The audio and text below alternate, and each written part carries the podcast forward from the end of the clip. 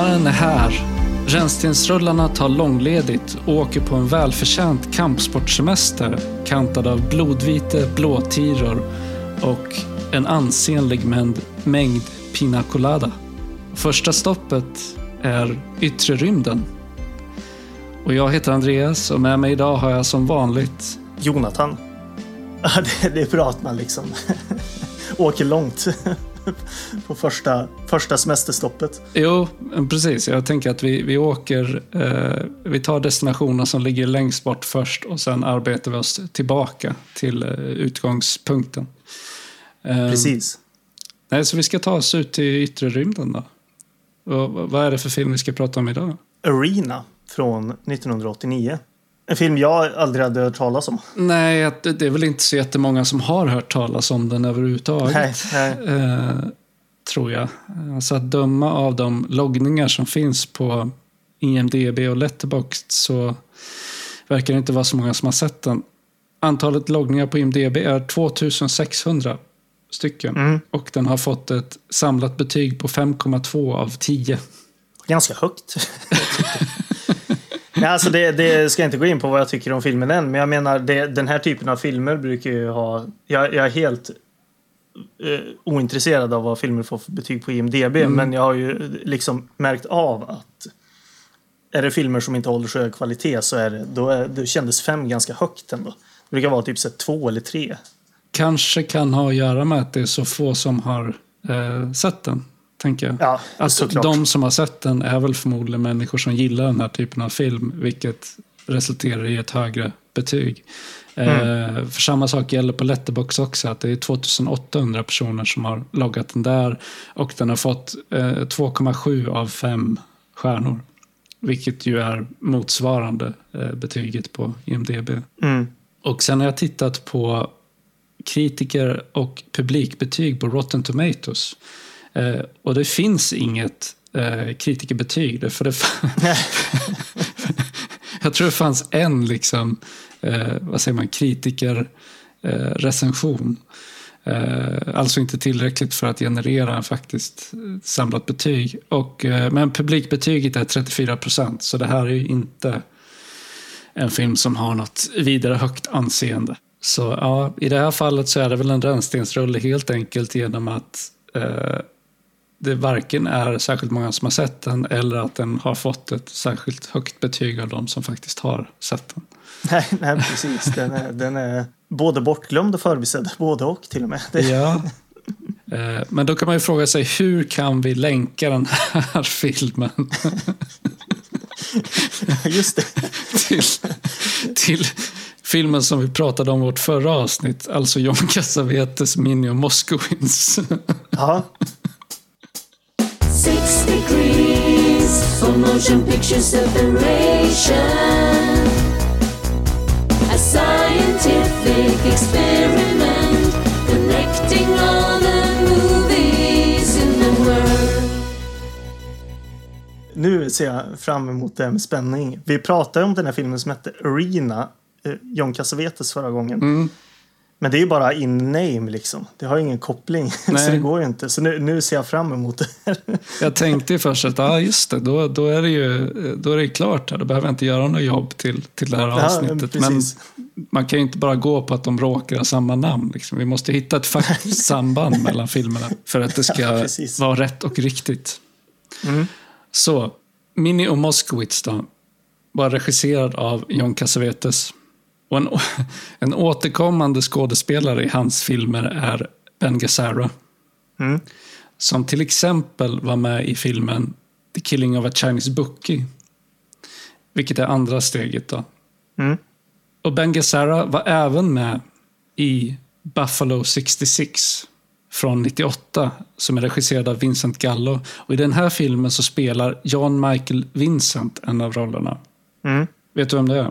Ja, jag känner väl till hans namn. Jag, jag kan inte se honom framför mig nu, men, men eh, jag, vet, jag vet vem det är. Jag tror att eh, kanske den eh, lite äldre generationen känner väl framförallt igen honom från eh, den här gamla tv-serien Krigets vindar med eh, mm. bland annat Robert Mitchum från tidigt 80-tal. En väldigt bra serie som jag såg för ett antal år sedan.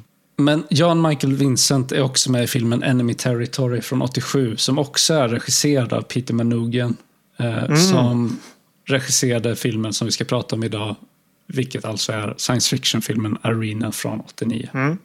Och Enemy Territory var ju ytterligare en av de här, eh, vad heter det, eh, Empire Pictures-filmerna. Eh, producerad av Charles Band. Precis. Den har jag stött på ett par gånger. Faktiskt en film som jag har blivit sugen på att se. Ja, jag också. Jag har hört den som var ganska bra. Ja, Det verkar vara en rätt cool story den. Det är inte något vampyrgäng som de ska kriga mot. precis. Jag tog faktiskt fram eh, synopsis för den från IMDB. För jag tyckte att eh, bara synopsisen får filmen att låta väldigt cool. eh, den är så här. An, an insurance salesman inadvertently gets trapped after dark in an apartment building that is terrorized by a street gang called the Vampires. Mm. Ja, men det låter ju som The Raid. Ja, exakt. Eh, eller, eller Dread för den delen. Ja. det, det har kommit en drös med sådana där, med såna där filmer. Så bara baserat på den premissen så tänkte jag om det här låter som en film för mig. Jag älskar ju filmer som utspelar sig väldigt med få skådespelare på en väldigt komprimerad yta. Mm. Det är därför jag älskar tågfilmer bland annat. ja, ja, precis. Jag älskar filmer som utspelar sig på tåg. Jag undrar om jag, om jag har sett en enda film som utspelar sig på tåg någonsin. Jag har inte sett Snowpiercer. Nej, jag har faktiskt inte gjort det. Inte gjort det. Eh, Men det Nej. fin- finns många äldre filmer som utspelar sig på tåg också. Nej, men det, det är någonting med det där eh, begränsade utrymmet och, och människor Mm. som liksom utlämnade till varandra på grund av att de inte kan ta sig någon annanstans. Eh, The Thing är ju väldigt mycket av en sån film också. Liksom. Ja, ja, verkligen. verkligen. Men hur många steg blev det till slut? Det blev totalt eh, en, två, tre, fyra, fem. Fem steg. Ja, det var inte, inte enda i slutet, men det, det var fler än vad vi haft tidigare. Jag, jag har väl haft lite problem med hur jag ska räkna de här stegen. Det är kanske är fyra steg egentligen. För att för Minja Moskowitz, Killing of a Chinese Bookie, Buffalo 66, Enemy Territory så är man framme vid Arena. Mm. Ja, men räkna på det lägsta, för då har man Ja, ju precis. marginal till framtiden. Det kan, det kan bli ännu svårare. Ja. Men jag klarar det i alla fall. Ja, imponerande.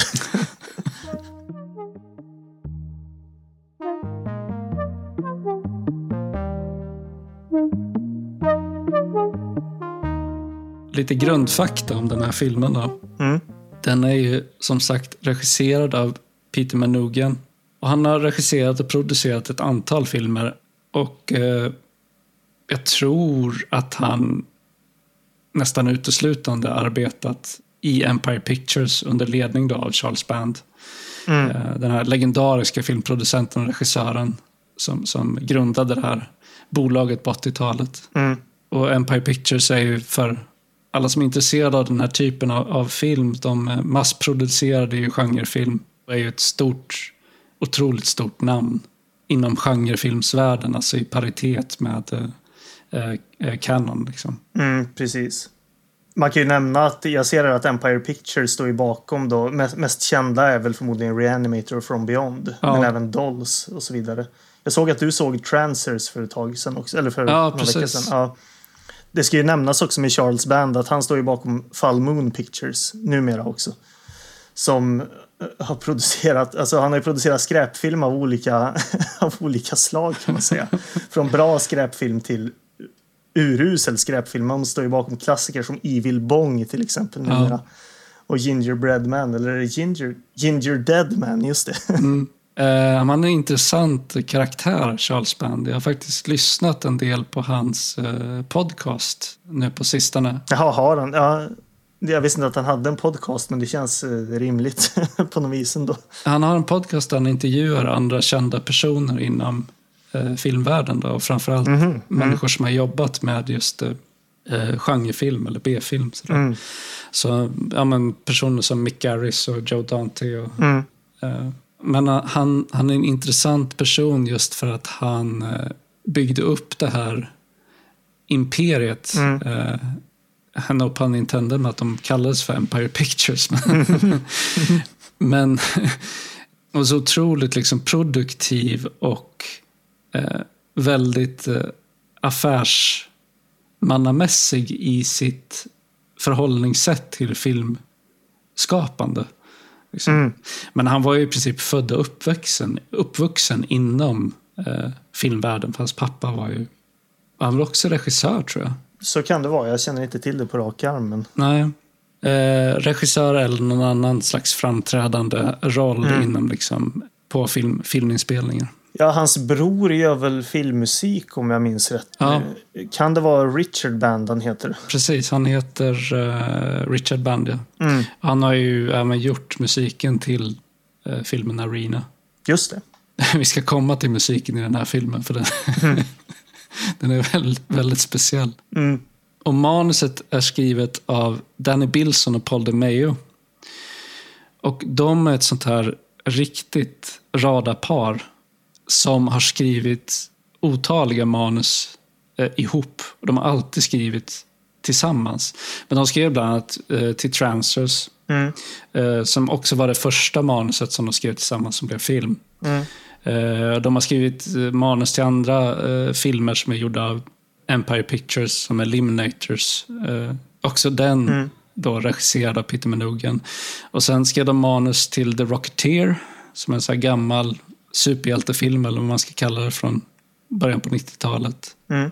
Och eh, ja, är väl också främst kända för att ha skrivit mycket för den gamla tv-serien The Flash. Ja, okej. Som gick på, i alla fall amerikansk tv. Jag vet inte om den någonsin gick i svensk tv. Eh, Jag har ett minne av att den fanns på den lokala videobutiken här, här i stan. Mhm.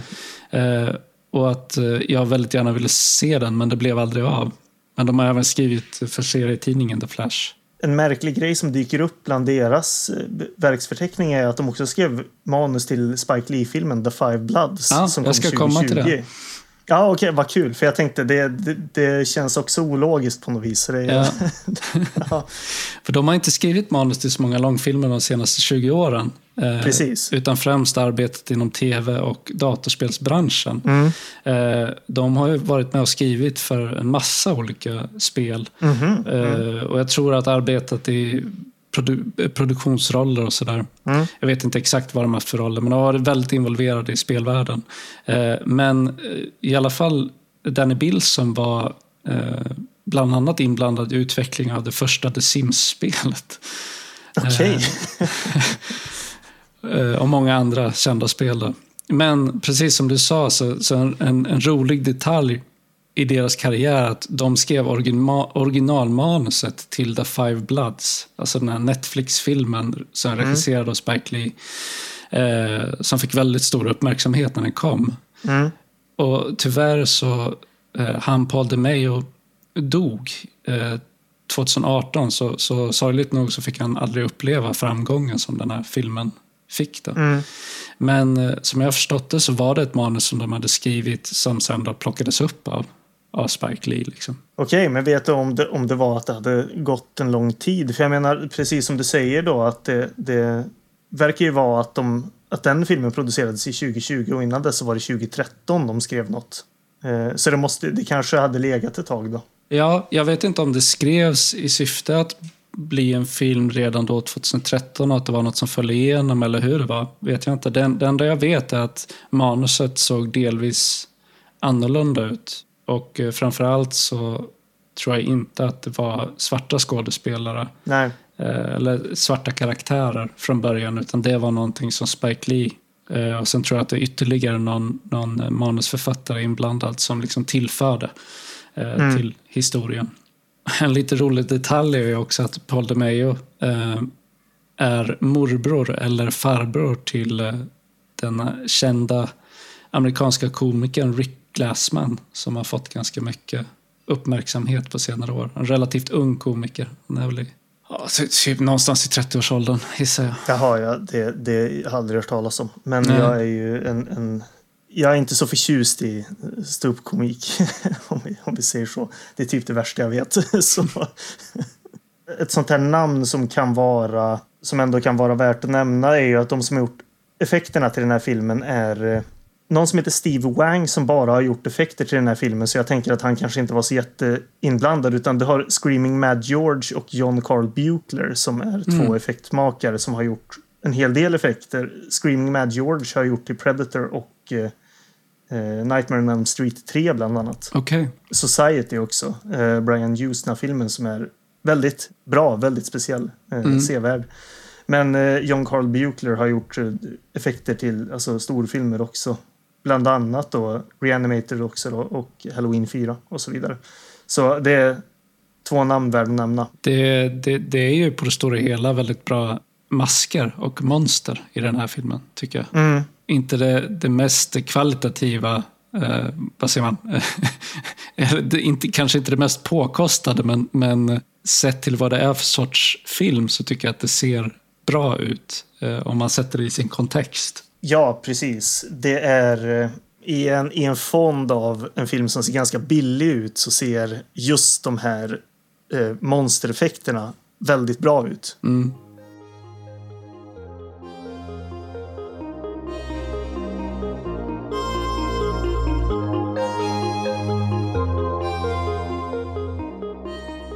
Huvudrollerna i den här filmen spelas av Paul Satterfield som spelar Steve Armstrong.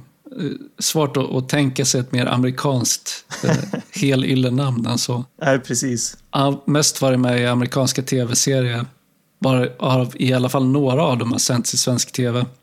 Mm. Eh, som Savannah tror jag att den sändes i svensk tv och eh, The Bold and the Beautiful såklart. Mm. Men sen såg jag att han var faktiskt med i Creepshow 2 mm-hmm. i det här segmentet The Raft. Jaha, spelar han en av ungdomarna? Ja, tydligen. Jag har ju fortfarande inte sett det, men du pratade ju om det i ett, ett avsnitt eh, här för ett tag sedan. Jag såg att du såg första Creepshow eh, för ett tag sedan. Ja. Så det, det ska bli spännande att se om du... Eh, som sagt, att jag tyckte ju som sagt när jag såg de här två filmerna att tvåan faktiskt var bättre. Men det var väldigt länge sedan jag såg dem så det är inget jag, jag vågar stå för nu innan jag sett om dem. Men det blir spännande om du ska se tvåan också att eh, se om du håller med. Eh, ja, en grej som jag tänkte på med Paul Satterfield är att jag tycker han är väldigt lik Christopher Reeves. ja, lite grann faktiskt. som spelar Stålmannen. ja, nu när du säger det. En blond Christopher Reeves. Det är någonting med hans näsa och det här lite fyrkantiga ansiktsformen och något runt ögonen. Så jag tycker han är jävligt lik Christopher Reeves. Mm. En grej jag ser med Paul Satterfield här är ju att han har inte varit med i... Han har åtta credits på Letterboxd. Mm. Men han är ju med i filmen Rancid från 2004 som är regisserad av Jack Ersgård som ju regisserade ah, Besökarna. Just. Eh, och jag har för mig att jag läste någonting om att Rancid var ju eh, ett Hollywood-försök för Jack Ersgård ah. som inte gick speciellt bra alls. Det, man brukar stöta på den i DVD-hyllorna på, på både Myrorna och sådär. Ah. Känns som något man skulle kunna se. den har 119 loggningar på, på Letterboxd. Så. Oj. Han har en till Hollywoodfilm som jag är jättenyfiken på som heter Living in Peril där Rob Lowe spelar en av huvudrollerna och Jim Belushi spelar en roll också. Mm. Och även Dean Stockwell, så där var det ju lite, lite större namn med i. Jag får köra ett Jack Ersgård, Ersgård avsnitt. ja, varför inte? Och då inte prata om besökarna. Nej, precis. För det är, ju, det är ju mycket riktigt den filmen han har regisserat som eh, har överlägset mest loggningar. Ja. Sen i Arena så har vi Hamilton Camp som spelar Shorty. Den här eh, nebuliten, eller The Nebulite, som eh, hans, eh, vad ska man säga, rymdras kallas. Mm. Eller rymdart blir det en annan art än en människa. Mm. Um, och Hamilton Camp har väl framförallt gjort många B-filmer och mycket röstskådespeleri. Mm. Och sen är det Claudia Christian som spelar Quinn. Och eh, hon är bland annat med i The Hidden. Där vi även ser eh, Kyle MacLachlan. Mm. Så här film som jag vet att du tycker mycket om och jag har liksom läst många recensioner av den som har varit väldigt positiva. Så där. Jag tror jag har sett den ett par gånger och jag vet inte, den gör inte så mycket för mig faktiskt. Nej men så där kan det ju vara. Jag tycker den är kanonbra. Just det, den har en sån speciell så här, populärkulturell liksom new wave stämning i sig, mm. både med musik och sådär, som jag tycker väldigt mycket om. Jag funderar på om det ligger på det här planet att jag i allmänhet inte gillar filmer där det är ett monster som liksom besitter människor. Mm. Och inte för att jag har några moraliska betänkligheter kring det, utan jag bara tycker det är ganska tråkigt. Ja, ja, nej, men det, det behöver inte vara mer avancerat än så att det, det, det, man bara inte tycker om tycker om det helt enkelt. Det, man behöver, vissa saker behöver man inte gräva så djupt i. Liksom. Det kan bara vara att man inte tycker om det. Nej, men jag tycker alltid det är intressant när man liksom inser att det finns en viss typ av, av uh, berättelse eller karaktär som man inte tycker om. Så ändå intressant att försöka bena lite i var, varför det är så. Ja, ja. Samtidigt så gillar jag en film som The Thing, men då, där kanske det har att göra med att den är så mästerligt liksom, mästerligt filmskapande som, som ligger bakom den. Mm. Uh, och just att, ja, kanske också att den väger upp den här uh, possessing-delen som inte är min favorit med att låta den utspela sig i en väldigt komprimerad miljö som är en favorit. Så de tar, ja, tar ja, men precis. Det, precis. det, det, det ena slår ut det andra liksom. Men Claudia Christian, jag tror att jag främst känner igen henne för att hon var med i tv-serien Babylon 5. Eh, mm. Som gick på tv när jag växte upp. Hon är så här otroligt bekant ansikte men jag kan inte eh, placera henne i någon specifik film. Eller så. så jag tror bara att jag känner igen henne från tv. Det är intressant det där. Det har jag märkt när vi har pratat om filmer och att man ändå stöter på en del skådespelare som man inte känner igen fullt så väl. Det, det är väldigt ofta så att när man ser en, en skådespelare som man ändå förstår har varit liksom eh, alltså en stor skådespelare så, men som har så få eh, credits, då vet man att garanterat att ah, okej, okay, hon har varit med i någon stor tv-serie istället. Ja. Det är nästan alltid så. Men du får inte missa Claudia Christians viktigaste credit. Nej, men jag, jag är på gång. Jag, jag har ja. mer. eh, nej, men hon har ju spelat i en hel del filmer och tv-serier. Arbetat mycket som röstskådespelare. Mm. Och eh, framför allt så måste vi ju nämna att hon gör ett femtontal röster i Skyrim. Jaha, det hade jag, det, det hade jag helt missat faktiskt. Menar du det? Ja. Eh, ett spel som ju är ökänt just för att återanvända samma röstskådespelare och repliker till en mängd olika karaktärer. Så antagligen så är ju hon en av de här rösterna i det spelet som man har hört miljoner gånger liksom, om man har spelat Skyrim där. Ja, ja, till leda liksom. Bethesda är ju rätt bra på det där och, och återanvända röstskådespelare. Trots att det är sådana big budget-spel så, så ja. fan, jag, jag, jag är ju en liksom Bethesda-fanboy med tanke på hur mycket jag älskar Morrowind. Men det är svårt att försvara dem. liksom, skicket de släpper sina spel i och sådär. Men ändå. Fan, det är, jag är lika taggad på nästa Elder Scrolls för det liksom. Jag har ju spenderat eh, avsevärt mycket tid med att modda Skyrim mer än vad ja. jag har faktiskt spelat Skyrim. Ja, men det där är också en sån där grej. Jag pratade med en annan kompis som också säger det där. Man sitter och spenderar timmar med att ladda ner moddar. Ja. Så spelar man inte spelet. Och Claudia Christian hade också varit med i två avsnitt av den lysande serien Freaks and Geeks, eller Nollor och Nördar, som sändes eh, i svensk tv på slutet av 90-talet. Det var ju eh, Judd, Judd Apatow eh, var en av medskaparna, det var väl en av de första grejerna han gjorde. Där eh, skådespelare som James Franco, Jason Segel och Seth Rogen fick sina genombrott. Liksom. Ja, precis.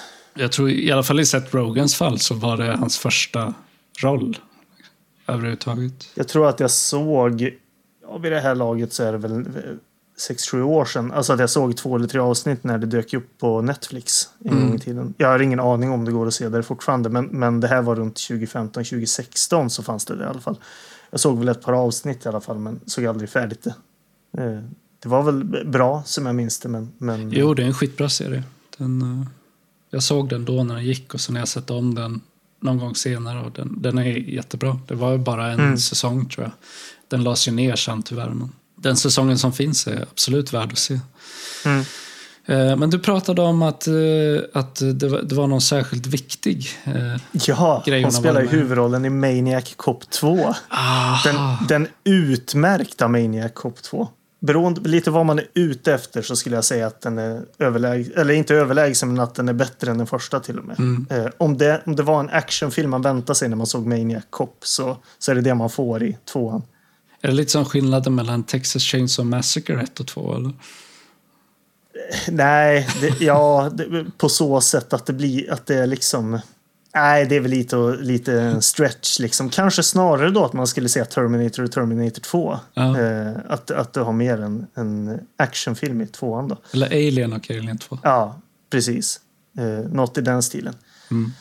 Fan, Texas Chainsaw Massacre 2 är inget bra alltså. Det är, folk gillar den, men jag, jag fattar inte grejen. Jag tycker det är för buskis liksom. Ja, jag har inte sett den. Jag vet bara att den är mer actionspäckad och liksom mer av en komedi än en skräckfilm. Precis, första är ju ett, ett eh, mästerverk liksom. Ja, den är helt otroligt bra. Men tvåan, nej jag vet inte. Jag, jag fixar inte den tvåan liksom. Toby Hooper har gjort mycket annat bra, men den, är, det, den, har, den har sina entusiastiska fans tvåan, men det, det var inte min grej. Nej. Sen har vi Mark Alaimo som spelar Rogar. Eh, och han har varit med ganska mycket och flera eh, bra grejer som Total Recall och Tango Cash. Och sen eh, såg jag att han är med i Hardcore också. Ja, spelar någon roll där som jag, in, jag kommer inte ihåg vilken karaktär han är där. Nej, jag tycker ju Hardcore är fantastisk, men det var länge sedan jag såg den. Eh, Så jag kommer inte ihåg alls heller. Där har vi en film som det vore kul att prata med dig om någon gång. Därför att jag tyckte att Hardcore var ganska dålig. Ja, det kan ju vara spännande att bena i liksom. Ja. Men en annan skådespelare som är med i Arena är Shari Shattuck som spelar Jade. Och hon är med i flertalet exploitation-filmer. Mm. Eh, Men ett, ett par värda att nämna bara för att de ser rätt kul ut är Death Spa Ja, precis. Ja. eh, och Desert Warrior där Lou Ferrigno spelar en av huvudrollerna. Det ser ut som att vara någon så här Mad Max rip-off. Det ser ut som något jag skulle ha sett, men inte har sett. Ja, och Death, Death Spa har ett väldigt roligt omslag. Det handlar tydligen om någon snubbe som äger ett sånt här eh, gym typ och att det börjar ske olika typer av, av brutala mord på det här gymmet. Ja, ja precis. Det, jag, tror, jag tror att den har fått någon, någon, som så många av den där typen av filmer, fått någon fin utgåva senaste, senaste åren. Så det är väl den stora fördelen med att det finns så många entusiastbolag nu som släpper film, att de köper upp rättigheter till, även till Death Spa. Ja, Hon är med i, i Steven Seagals eh, liksom, eh, Vanity Project on Deadly Ground också. Såg jag. jaså? Okej. Ja, den är speciell alltså. Den är inte bra, men, men den är, det, är, det är en speciell filmupplevelse. Steven Seagal är ju speciell. så. Ja. Och sen har vi Armin Shimmerman som spelar Weasel. Jag har inte sett honom i så, så mycket annat, men eh, han spelar polisen i The Hitcher. Eh, The Hitcher med Rutger Hauer. Otroligt bra film. Rutger Hauer är en av mina favoritskådespelare genom tiderna. Liksom. Samma här, och det, den har vi också pratat om någon gång, men det, det tåls att sägas igen att när jag såg om den så insåg jag att, att liksom fan, det är ju en all-timer verkligen. Den är otrolig. Ja, ja.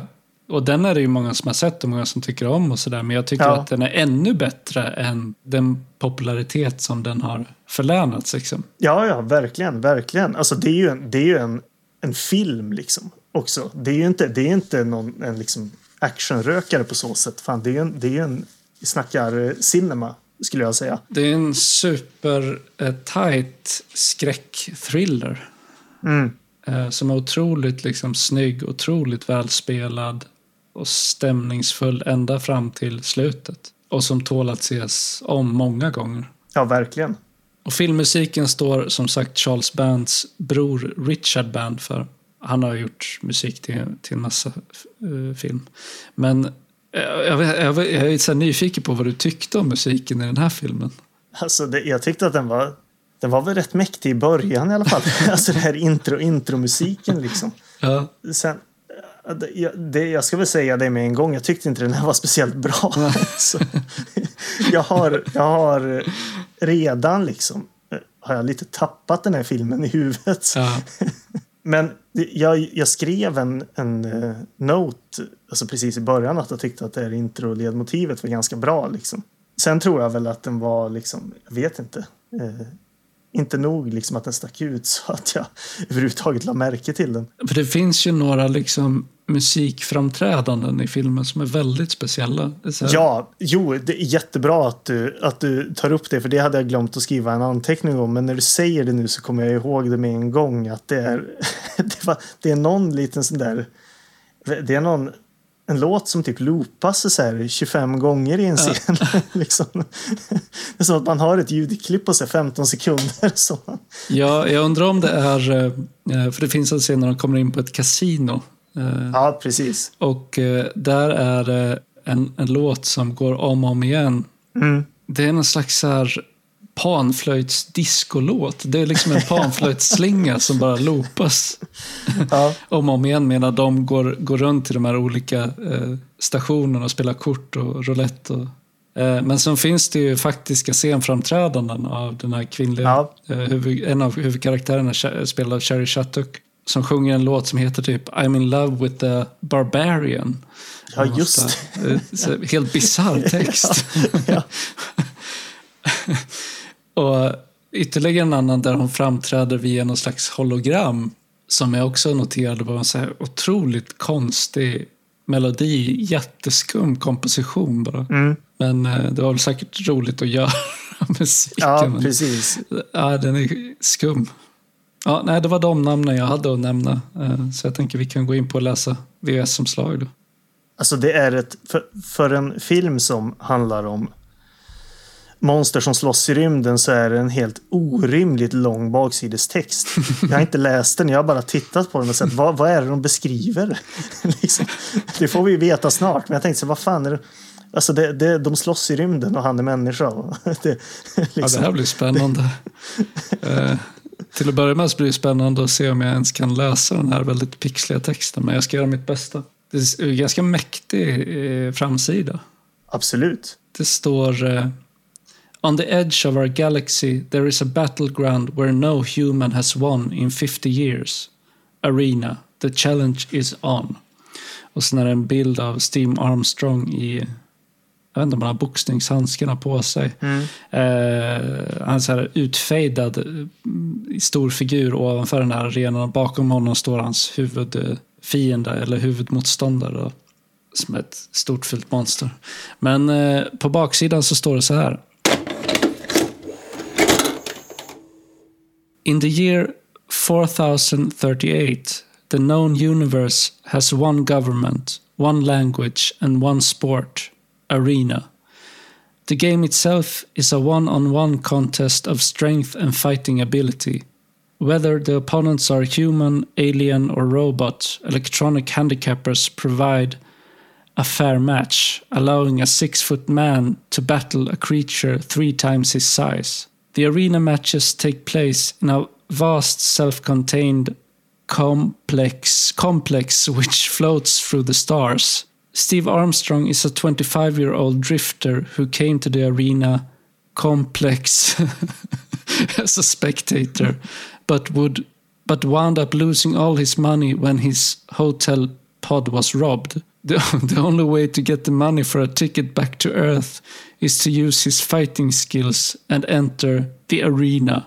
Steve begins his hard and dangerous climb towards the championship where he will have to face the sloth, Mm. a, monst- a monstrous predator with a taste for human blood. It's the ultimate confrontation for the ultimate title, the championship of the universe. Det låter mäktigt i alla fall. Ja, det, ja, det gör det. Men det var en onödigt lång baksidestext faktiskt. Ja, och vad fan var han 25? Ja, kan det tydligen. stämma det? Ja, jag vet faktiskt Han, så, inte. han såg gammal ut, men ja. det- var väldigt mycket exposition här också. Det här med att eh, the known universe has one government, one language and one sport arena. Det var väl Ja. ingenting som framgick i filmen? Nej, det tänkte inte jag heller på. Det, det är möjligt att de sa, det är väl någon voice-over-röst i början. Det är väl möjligt att det dyker upp där, men det var inget jag tänkte på. Inte heller det här att han skulle...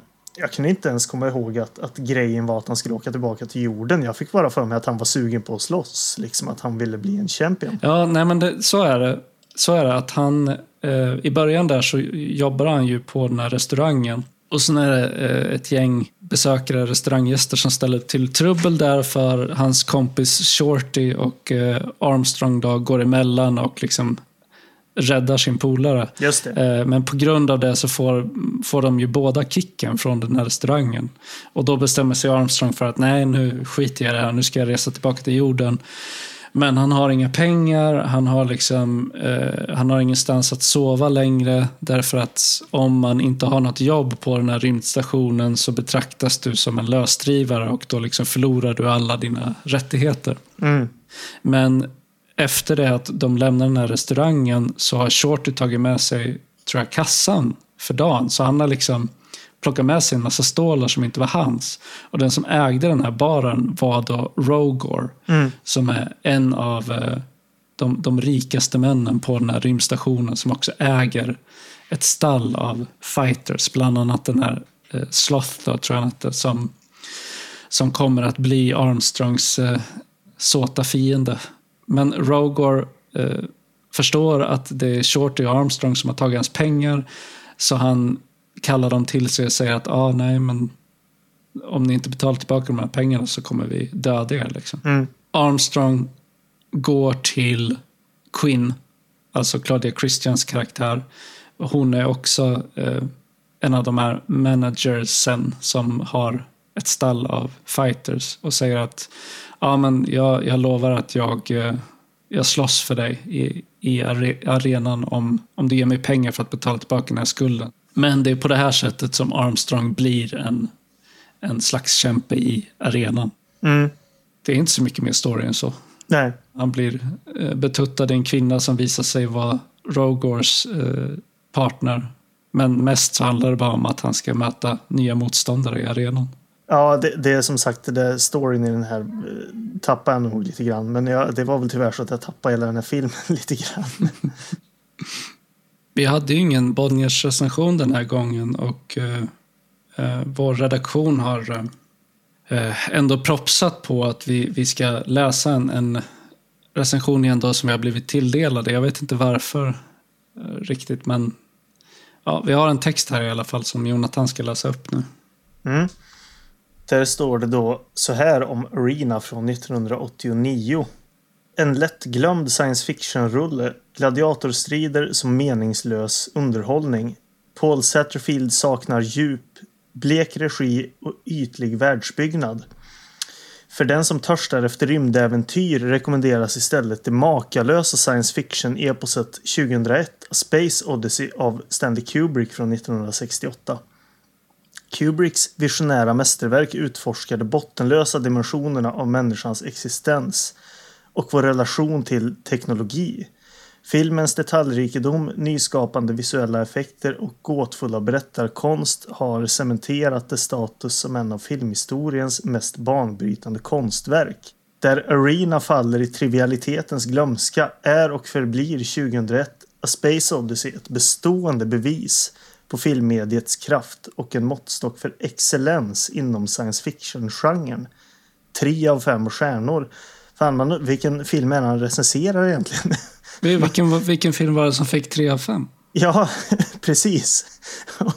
Det var väl Arena, tänker jag. Men, men, För, ja, det, men, det, men det står ju bara saker om 2001 A Space Odyssey.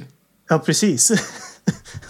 Och det, och det är trots den här då lysande recensionen av 2001 så kvarstår det tre av fem stjärnor. Ja, det här var... Ja, den, den här Snurrigt alltså. får ingen, får, får ingen ordning på den här recensenten. Alltså det, det, är något, det är något skumt med det här. Ja, Är det samma recensent som, som skrev eh, recensionen för Minja Moskowitz som vi körde förra avsnittet? ja det, det antar jag i alla fall. Men, men eh, Försöka gå till botten med vem den här personen är. Väldigt märkligt. Eh, jag ska väl däremot säga att om man då bortser från det här helt orimliga, liksom, den helt orimliga jämförelsen med 2001 så kan jag väl delvis hålla med honom lite grann med att det här är en ganska lättglömd science fiction-rulle. Mm. eh, ytlig världsbyggnad, ja, på sätt och vis kanske. Det, vi har ju sagt det att effekterna är ju faktiskt för att vara en sån här billig film så är de ju ganska bra. Men Arena även för mig faller lite i trivialitetens glömska. Det var ju, var ju vackert uttryckt. Ja, jag är nog faktiskt eh, lite mer positiv till den här filmen än vad, vad du är. Mm. För vad den är så, så tycker jag ändå ganska bra om den. Inte en film som jag skulle kunna se om och om igen. Då tror jag att jag skulle tröttna på den. Men det finns någonting i det här med, eh, att det utspelar sig på den här rymdstationen, att allting kretsar kring den här kampsportsturneringen. Eh, att det är lite olika monster och sådär som man ska slåss mot. Och eh, ja, men att jag ändå så gillar maskerna och jag tycker att det är relativt fantasifulla miljöer som de rör sig igenom. Jag tycker ju om det här eh, underground-samhället som finns där, där, mm. där Shorty visar sig bo. De går in genom någon så här lucka i väggen och sen via något tunnelsystem tar sig ner till det de kallar för the tubes. Så de, de bor nere i de här rören typ. Så det, ja, det finns vissa sådana detaljer som jag ändå tycker, tycker om. Jag har tänkt en del på vad det är jag inte tycker om med den här. Och jag har väl ett, ett väldigt enkelt svar och sen ett, ett lite, mer, lite mer utbroderat. Men jag skulle säga att det väldigt enkla svaret är att den här filmen gör det största misstaget en, en liksom, om man nu ska kalla det för en B-film, men, alltså, men alltså den här typen av liksom, ja men eh, video actionfilm gör det största misstaget och det är att den är ganska trist. Mm. det, det, det, är liksom, eh, om det bara är en sak man inte liksom får vara när man är den här typen av film, det är tråkig, men jag tyckte att den var ganska tråkig liksom. Storyn var inte så där superengagerande. Eh, jag tyckte inte att den var speciellt spännande. De här fighterna var väl, som sagt, maskerna och så där bra, men de här fighterna var liksom, ja, inte så bra helt enkelt. Men om, om jag men, men om jag inte ska vara liksom så hård och bara säga att den var trist så, så tror jag också det att Alltså det är liksom mycket spacade kostymer. Det är så lustiga karaktärer med masker som gör lustiga grejer. Det är, alltså jag är inte så road av det. Liksom. Det är ganska mycket teaterstämning och sådär och det har aldrig varit min grej helt enkelt. Eh, man, man hittar ju igen lite grann av det. Alltså det, det är lätt att jämföra, eller inte jämföra men att, att dra sig till minnes Total Recall till exempel i scenerna på Mars där. Där har man ju någon slags liknande stämning. Men framförallt så spelas det inte lika lustigt där Eh, och sen så är det bara en del av den filmen som, som eh, är ganska effektiv i att man kommer dit efter liksom halva filmens gång och sådär. Här är det liksom, det är allmänt en sån där smålustig stämning som jag inte är eh, så road av bara. Nej, den allra första matchen han har är mot någon slags gigantisk bönsyrsa. Ja, precis. Eh, som är helt orörlig på, ja. i arenan. Då. Och det var väl säkert på grund av att budgeten tillät inte att ha en att tillverka ett monster som faktiskt kunde röra sig någon mån. Så det, alltså, Nej, precis. Absolut, fighting-scenen är inte mycket att hurra för. det märks ju hur de liksom har löst de här problemen med att inte ha råd med att göra mer visuellt imponerande grejer genom att låta kameran ligga väldigt nära. Så man ser när, när Armstrong ja, liksom tar smällar från den här bönsyrskan så ser man bara två liksom armar som fladdrar omkring, så syrsarmar så slår de i skallen. Ja, Uh, och sen när han går till attack så är det samma sak där. Att bönsyrskan kommer ju ingenstans. Han kan ju förstå, liksom, mata slag mot kroppen på den. Vilket också får mig att ifrågasätta hela den här idén om att de här eh, matcherna skulle vara rättvisa bara för att man har installerat den här handikappsmaskinen som mm. gör att alla hamnar på en så level playing field när det kommer till styrka. Mm. För jag menar sen, alltså om du, om du stackars bönsyrsa som in, ja. överhuvudtaget inte kan röra sig. Nej, precis. precis. och dessutom de förlorar all sin styrka på grund av att det eh, ska vara rättvisa eh, förutsättningar för deltagarna. Jag vet inte hur genomtänkt det där handikappsystemet egentligen är.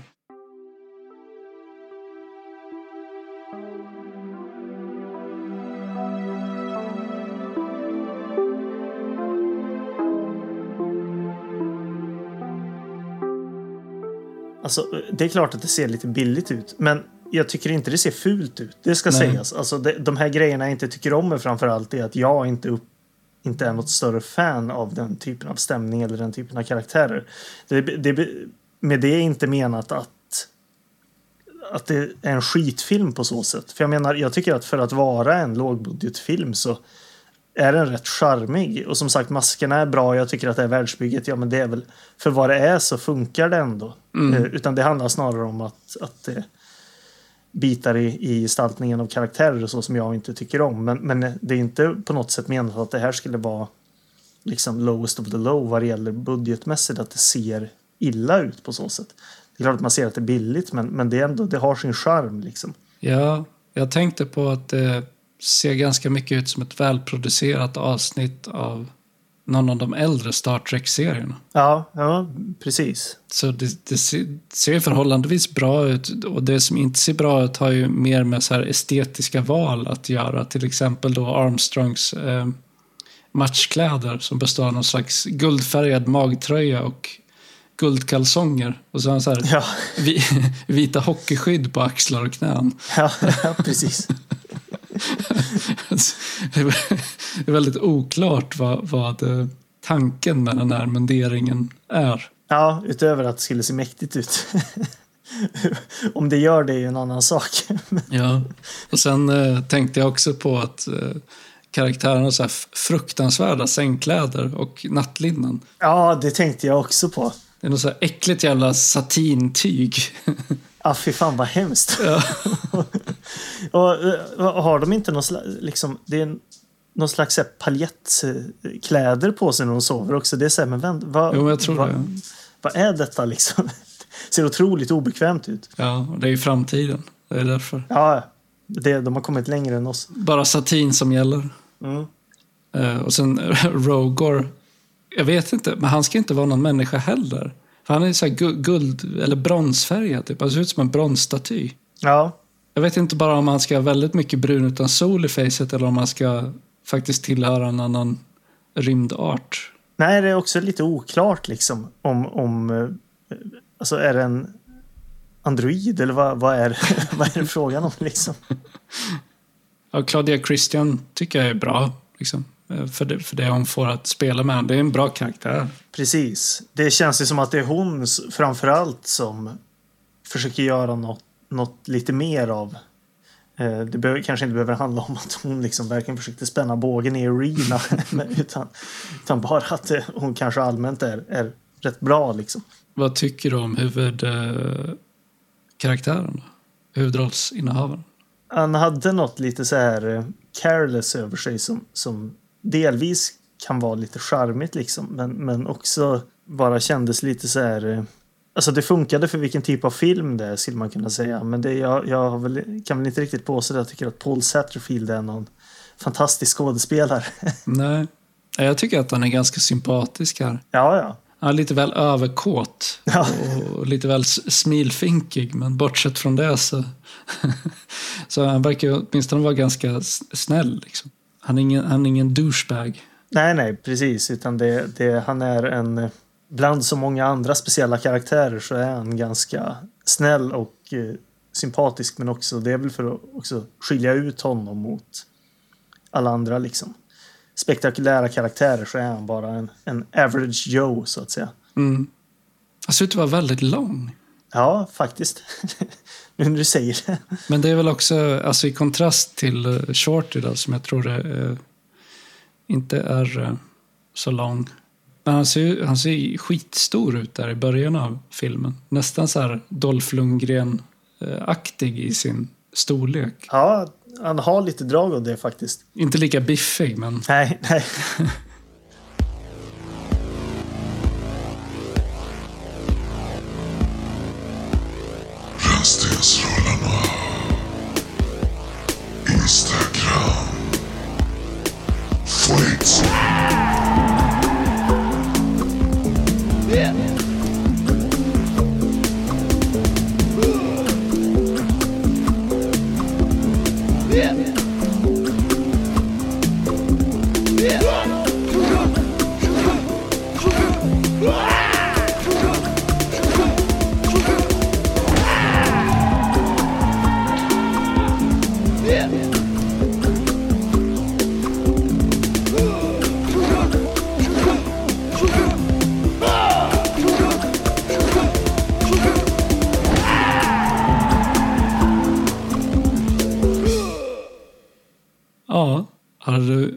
saker att, eh, som du noterat eller vill ta upp? Nej, alltså som sagt, det, det är väl lite synd, men den här filmen väldigt mycket liksom föll i glömska för mig. Det var vissa som sa också så att oh, det är typ som, som Rocky i rymden. Men jag vet inte. Det har, alltså det, för mig så hade det nog behövts att eh, antingen att den inte skulle ha lika, alltså nog, eller sån putslustig stämning. Eller Mm. att eh, det i alla fall skulle ha haft fighting-scener som hade, ja nu blir det en pun då, men att de hade haft någon slags punch. Men nu är det som att eh, det tillsammans med att, att filmen känns ganska billig gör att, att den känns ganska icke anmärkningsvärd för mig. Liksom. Mm. Men framförallt så, så har det med att, att eh, det har en stämning som man inte riktigt uppskattar. Mm. Eh, uppskattar man den typen av grejer, att man gillar liksom det mer teatraliska eller så, så då kommer man nog tycka mycket mer om den här. Men, men det är inte riktigt min grej och det är nog därför som, eh, som den föll rätt platt för mig också. Jag, jag kan väl på det stora hela så tänka att jag håller med dig. Jag tror att jag är lite, mera, lite mer positiv till filmen för, att jag tycker att den är åtminstone stundtals charmig. Liksom. Ja, absolut. Och jag, jag tror också i det här fallet att jag, jag, gillar, jag gillar idéerna som ligger bakom den här filmen. Alltså jag ser att den har potential till att vara någonting som är betydligt bättre än vad det sen i slutändan blev för, för film. Ja, det är ju en cool idé liksom att ha ett arena-slagsmål i rymden mellan, mellan människor och monster. Ja. Det finns något där, verkligen. Vi har ju pratat om förut så att, att eh, det finns saker som man bara är särskilt svag för. Mm. Eh, och då man blir mer förlåtande till Ja, filmer som kanske inte verkligen. är jättebra. Och en sak som gör att jag kan ha överseende med väldigt mycket i filmer är om det just vilar på en jävligt bra idé. Ja, absolut. Alltså att det är så konceptuellt coolt bara. Ja. Eh, Så bara, ah, shit vilken film det hade kunnat vara. Och då blir Mhm. det nästan som att då blir jag extra positiv till den filmen som faktiskt är också. Liksom. Så det, det, det är som att jag blir glad över att någon har haft idén och faktiskt realiserat. Precis. Ja, men så där är det. Jag har ju, nu kan jag inte dra några exempel på rak arm, men jag har ju verkligen det där också att som du säger, man har saker man är svag för och då är man mer förlåtande mot filmerna man, man ser. Om det är någonting man uppskattar. Det, jag vet inte om, om det, det ligger väl hyfsat nära till hands att jag tycker så mycket om liksom eh, Rambo knockoffs och djungelaction. Det kan ju vara vilken dynga som helst, men jag tycker det är lika härligt ändå liksom. ja. Så jag, jag hänger helt med på det. Ja, nej, så jag, jag tycker väl att det är en film som kan, eh, för de som gillar den här sortens eh, rullar, så kan det väl vara värd att se för att, att den, den har en del väldigt eh, roliga idéer. Ja, nej, men jag tror att det, det här är verkligen ett, ett sånt fall där man att den är värd att söka upp och jag tror att man, man ganska snabbt kommer liksom märka om man är en person som uppskattar det här eller inte. Mm. Om man gillar grejen så kan det vara värd att söka upp. Men det, jag tänker att om man gör det så vet man ju om att man gillar den här sortens filmer. ja, men det, det blir som där, det var någon som sa, jag hörde det i en, i en annan podcast jättelänge sedan, men det, det finns något i det där. Det, det är lite trist att landa i det där att if you like the thing you will like this thing. Liksom att det är så här, tycker du om det så tycker du om det här. Det, det är lite fånigt att landa i det, men Ja. det är faktiskt lite så här att man, man jag tror att man är ganska medveten själv om man tycker om den här typen av film. Och gör man det så, så kommer man nog gilla Arena också. Man märker nog ganska snabbt. Men, Ja, men, för baserat på vad du, du sa så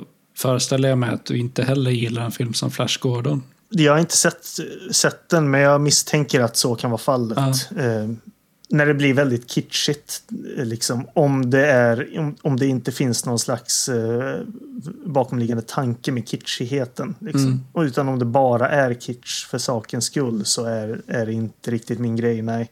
Ja, det var väl det om Arena. Det här var kanske den, den kortaste filmrecensionen vi har haft hittills. Men jag kan inte komma på så mycket mer att säga om den heller. Vilket väl också Nej. eh, säger en del om vad det är för typ av film eh, vi talar om. Ja, men precis. Här. Men alltså det, det, ibland kan det vara att vi... eh, Att det finns mer roliga grejer att säga om det som är runt filmen. Ja. faktiskt om, och filmen i sig. Jag menar, vi har ju producerat ett fullångt avsnitt och mer därtill nu ändå. Så. ja.